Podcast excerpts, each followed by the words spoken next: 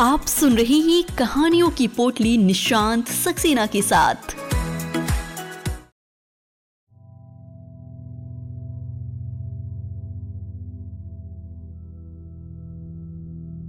नमस्ते। स्वागत है आपका मेरे पॉडकास्ट में मेरा नाम है निशांत सक्सेना। मैं सुनाता हूँ कहानियाँ। आशा करता हूँ कि आप सब मज़े में होंगे। आपका दिन बहुत बेहतर तरीके से बीता होगा। आपने जो भी चाहा होगा, वो आपको ज़रूर मिला होगा। इस पॉडकास्ट का मुख्य उद्देश्य आपको एक अच्छी नींद देना है। दिन भर की थकान के बाद एक सुकून भरी नींद।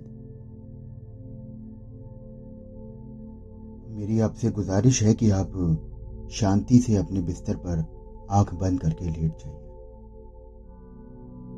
कानों में ईयरफोन लगा लीजिए और शुरू करते हैं आज की कहानी। आज की कहानी है बंद दरवाजे के भीतर।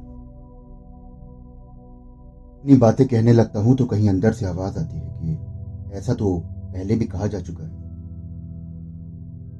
बस यहीं से मेरी उलझन शुरू होती है। सब कुछ जो हो रहा है पहले भी हो चुका है। जन्म के वक्त मेरी दादी ने मेरी शक्ल देखकर कहा था। अरे, बच्चे की शक्ल तो एकदम अपने दादा से मिलती है।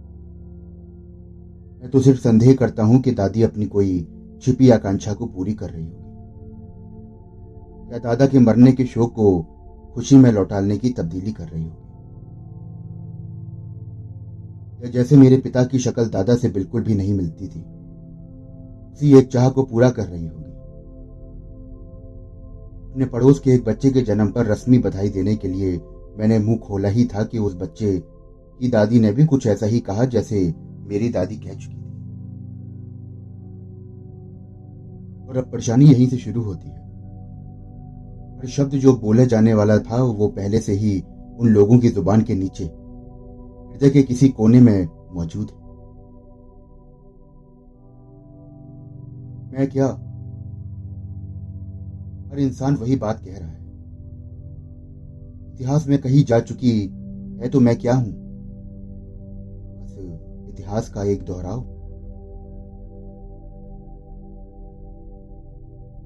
उगाओ उगाओ। मेरा एक सिरफरा दोस्त मेरी फिजूल की चिंताओं को देखकर मुझे कोसता है। और हथेली पर सरसों उगाओ। वो तो बस मेरा तिरस्कार करने मुझे नीचा दिखाने के लिए मौके तलाशता रहता है। ये जो लोग हैं, जिन्हें आप दूसरों से सुनते हैं, वो तंत्र ज्ञाता हैं। वर्षों पहले अपने कान में, अपने हाथ में खाकी लिफाफा उठाए, मैं इस बस में, उस बस में सफ़र करके काम धंधे की जगह पहुँचता था। लिफाफे में अद लिखे खत या दूसरे ऐसे ही कागज़ होते थे। खाकी लिफाफा मेरी पहचान था। बार मैं अपना चश्मा लाइब्रेरी में भूल आया था। वहाँ की एक महिला ने मेरे दफ्तर में फ़ोन करके पूछा कि, लिफाफे वाले साहब हैं क्या? वही खाकी लिफाफे वाले। दिनों आप किसी भी आदमी से पूछेंगे तो वो खाकी लिफाफे वाले आदमी के। इतने ही किस्से आपको सुना देगा। मेरी एक पहचान थी। पहचान का एक चिन्ह था। कबीरदास ने कौन सी पहचान बनाई थी कि लोग उन्हें जानते? उन्होंने बस यही कहा कि दास कबीरा जतन से राखी। जस की तस पर धर दीनी चदरिया। दास थे बेचारे। चादर कैसे मैली करते? एक पंक्ति से ही कबीर का वर्ग चरित्र झलकने लगता है।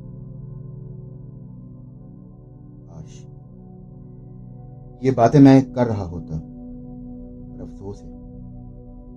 ये पहले भी कही जा चुकी हैं। पहले भी सुनी जा चुकी होंगी। टोपी वाला आदमी जा चुका है। वो ठीक दो बजे सड़क से गुजरता है। उसके टोपी के अंदाज में शहर की अफवाहें पढ़ देता हूँ मैं। जब भी वो तनी हुई टोपी पहनकर निकलता है, मुझे मालूम पड़ जाता है कि ज़रूर मुठभेड़ में कोई आतंकवादी मारा गया है। वो दूसरों के शौर्य पर अपना सीना चौड़ाकर निकलता है। शहर में ऐसे कुछ लोग ज़रूर होते हैं जो अलग पहचान से जा, जाने जाते हैं।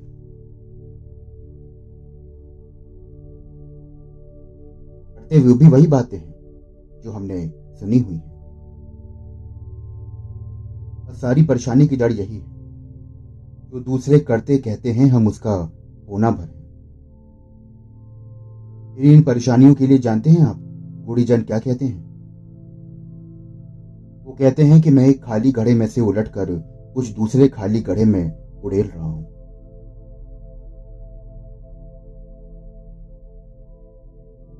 श्वेत वाराह कल्प नाम एक ग्रंथ में जो कहा गया था, उसका भाष्य विष्णु शर्मा से लेकर आज तक कई लोगों ने किया है। क्या ये दोहराव वाली बात नहीं है?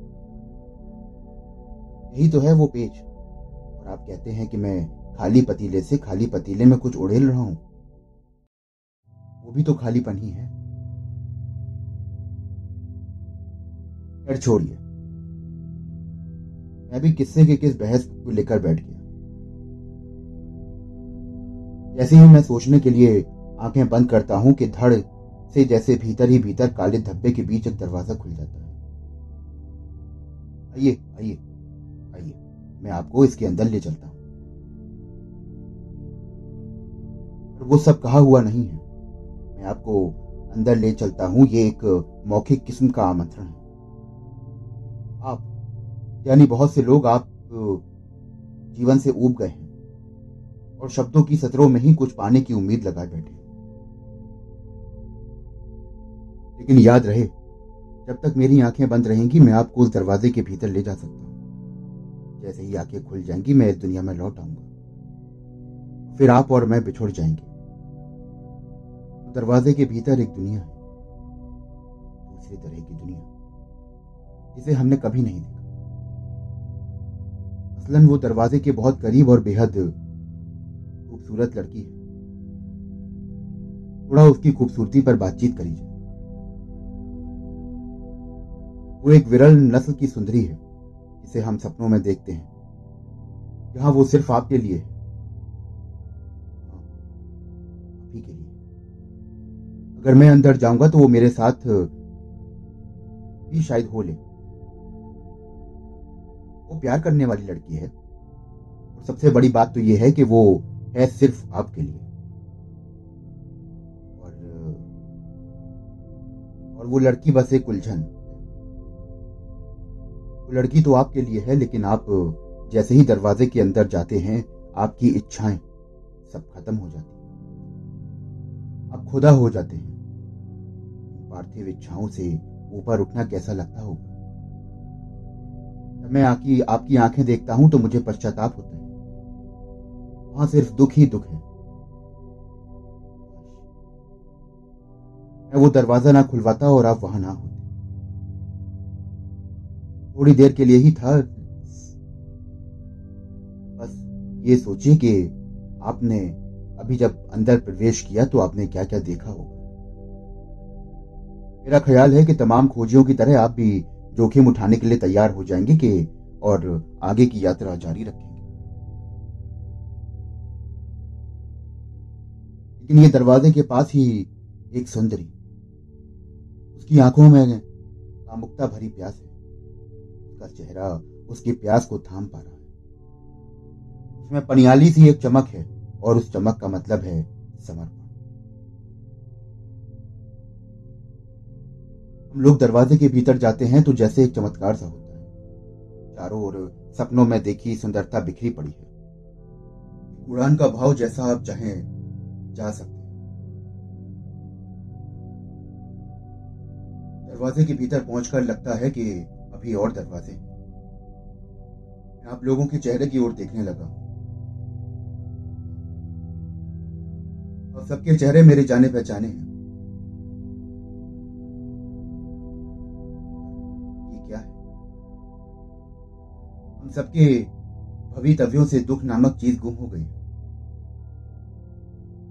अब तो कल्पना भी नहीं की जा सकती है कि कोई बुद्ध थे जो पेड़ के नीचे बैठे थे और कठोर तपस्या के बाद उन्हें निर्वाण की अनुभूति हुई थी।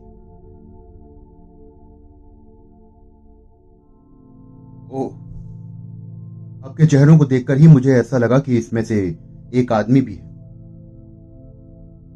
इसने शादी के 20 साल बाद अपनी बीवी को धक्का मारा था। हालाँकि वो पैसे वाले बाप का इकलौता बेटा था।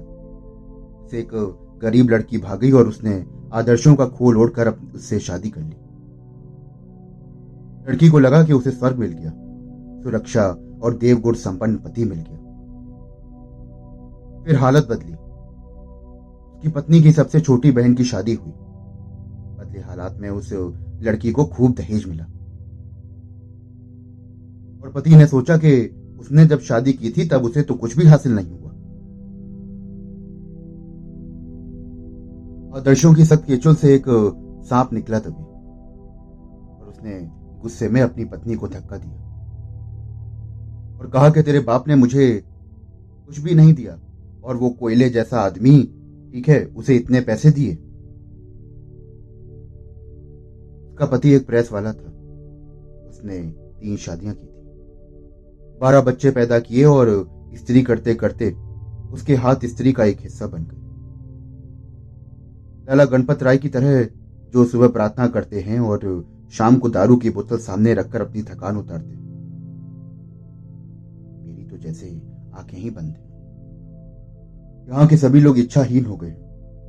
एक देवताओं की कतार में खड़े दरवाजे के क्रम के बाद एक कुआँ है। मैं कुएँ से डरता हूँ। हाँ। बचपन में मैं एक दिन सीढ़ियों के कुएँ से कुएँ में उतर गया था।